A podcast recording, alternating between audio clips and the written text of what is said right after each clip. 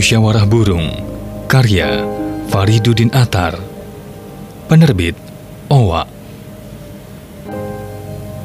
Chapter 212 Raja yang memerintahkan kekasihnya untuk dibunuh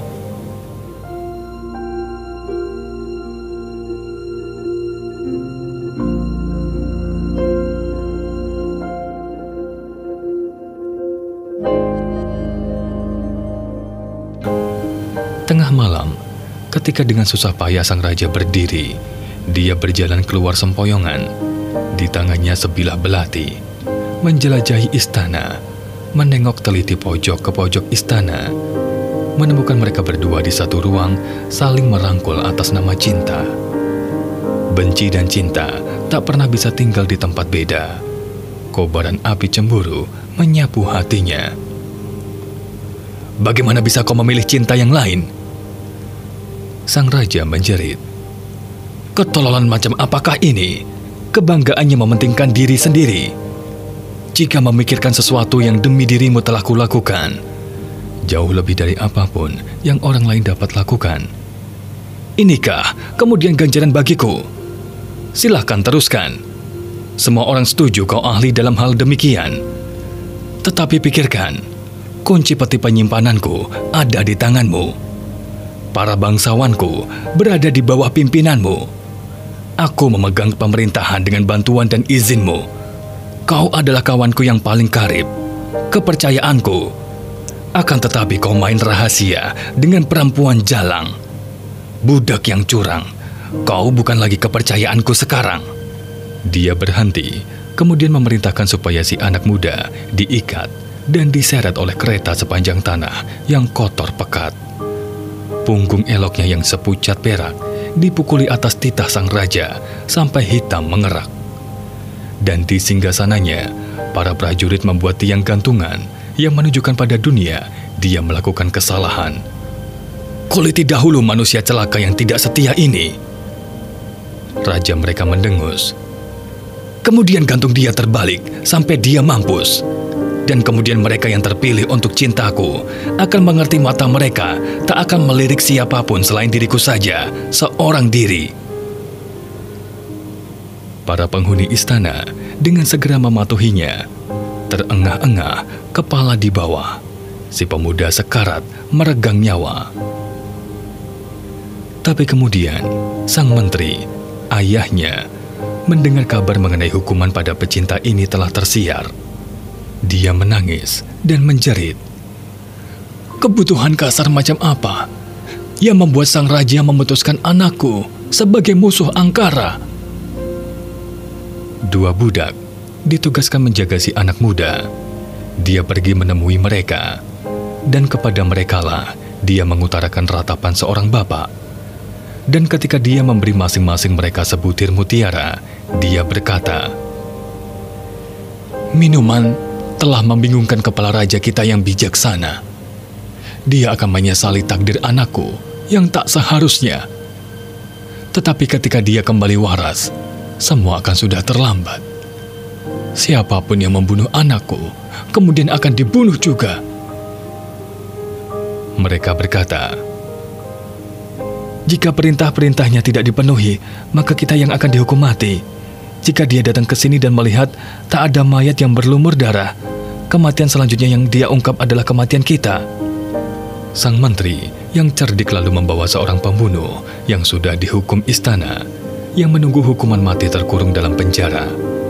Mereka melepaskan si penjahat, mengulitinya, mencabut nyawanya, kemudian menggantungnya terbalik sampai lumpur. Di bawah tiang gantungan, dimerahkan darahnya yang mengucur. Si anak muda disembunyikan di tempat tersendiri sampai sudah aman baginya untuk menunjukkan muka kembali. Fajar hari berikutnya, sang raja sadar sedikit saja, tetapi kemarahan masih tercap tampak di kerutan alisnya. Dia memanggil kedua budak itu dan bertanya, "Apa yang kalian lakukan terhadap anjing menjijikan yang kuberikan pada kalian?" Mereka berkata, kami kuliti makhluk sial itu. Lantas kami gantung dia, di mana keputusasaan ganas terakhirnya bisa dilihat penghuni istana. Dia tergantung di sana sekarang, tuanku. Tergantung terbalik dan mati. Sang raja merasa gembira mendengar kata-kata mereka ini.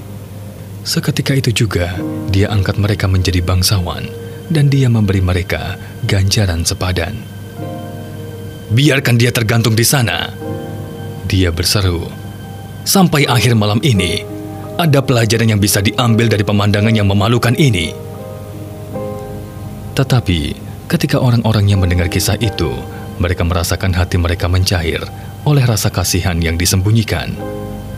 Mereka datang untuk memandang, akan tetapi tak seorang pun yang bisa mengenali si pemuda pada mayat yang ditekuk dan tampak di depan mata. Mereka melihat daging yang dipukuli, berlumur darah, tapi mereka menjaga pemikiran-pemikiran mereka tetap tersimpan dan dalam tangis yang rahasia. Sepanjang hari, kota itu berduka oleh jeritan-jeritan yang tertahan. Air mata ditahan-tahan segera dan diwujudkan dalam keluhan dalam batin saja. Beberapa hari kemudian, kegusaran sang raja akhirnya menghilang juga. Ketika kemarahannya reda, kesedihannya pun tiba. Cinta membuatnya lemah. Raja yang perkasa menjelma seekor semut, takut pada segala perkara. Kemudian dia teringat bagaimana mereka berdua biasa duduk bersama sepanjang siang dan malam. Ketika cinta tampak tak ada batasnya, mereka meminum anggur dalam kebebasan yang bersahaja dan lebih dimabukkan oleh kehadiran pertemanan satu sama lainnya. Dia tidak bisa memikul beban pemikiran seperti itu. Dia merasa air mata muncul membanjir dari kedua matanya yang disungkup putus asa penyesalan menguasai dirinya, akal sehat dan kesabaran meninggalkannya. Pada hamparan debu, dia menundukkan kepalanya yang mulia. Dia memakai pakaian berkabung, tidak makan, dan juga tak tidur. Dia hanya menangis mengurung diri dalam sepi kesedihan, jauh terkubur. Malam pun datang. Dia mengusir kerumunan yang masih di sana, yang berdiri di bawah tiang gantungan dan menundukkan kepala dengan kesedihan yang senyap. Satu demi satu dia kisahkan tindakan suri tauladanya yang tiada lagi di hadapan. Lantas seperti setiap pecinta, tindakannya pun tak terkendali. Dia meraung menjeritkan betapa dia telah demikian tergesa dan buta hati. Rasa sakit mencengkram hatinya. Air matanya bercucuran bak air bah dia melumuri wajahnya dengan darah si mayat. Tersungkur hina di hamparan debu, mencakar-cakar kulitnya yang mulia, menangis bagai angin ribut atas dosanya yang membabi buta. Dia meracau dan seperti lilin-lilin yang mulai dibakar. Dia disia-siakan kesedihan sampai menjelang fajar. Ketika lembutnya fajar menyapa kembali, ruang-ruang dalam hatinya, dia masih terbakar api. Selama empat puluh malam, Abu patah hati, menyusutkan kehormatannya dengan sehelai rambut sama tinggi. Selama empat puluh malam, tak seorang pun berani mendekati tahta atau berkata padanya, dan dia ditinggalkan sendirian saja. Selama empat puluh hari dia berpuasa, kemudian satu malam dia bermimpi melihat si anak muda. Wajahnya warna gani dan dipulas cucuran air mata. Dari kepala sampai ke ujung kaki, darah melumurinya dari luka yang menganga lebar tak terperi. Sang raja menjerit, "Wah, oh, kesenangan jiwaku! Kesempatan apa tak kupahami yang menurunkanmu pada keadaan yang malang seperti ini?"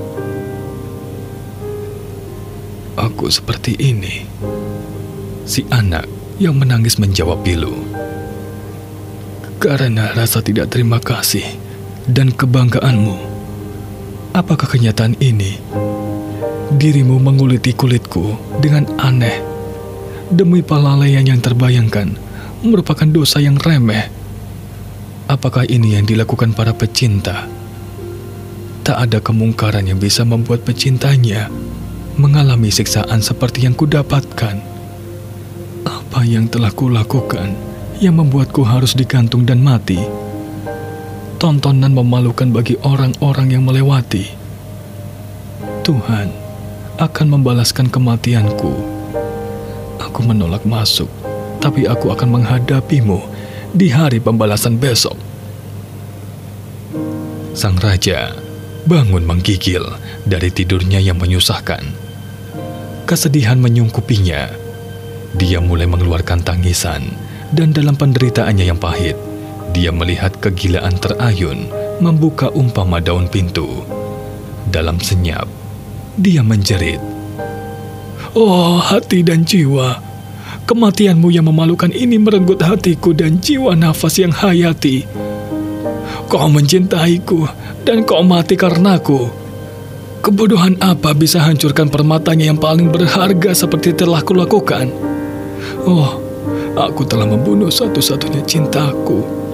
Dan diri ini pantas untuk mengalami siksaan dan mati. Di mana pun kau sekarang anakku, jangan membiarkan semua kaul pertemanan kita dilupakan. Diriku sendirilah yang kubunuh.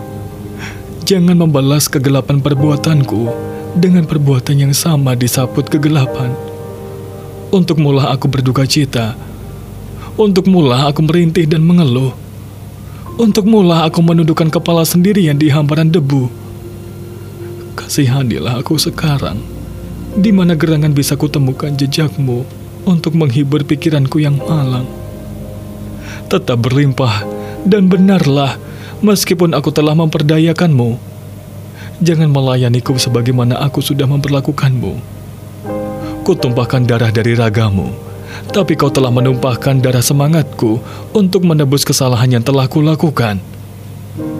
Tindakan itu kulakukan ketika aku mabuk. Takdir itu telah bersekongkol terhadapku dan kewenanganku. Jika kau telah meninggalkan dunia ini sebelumku, bagaimana gerangan aku bisa menanggung dunia tanpamu sekarang?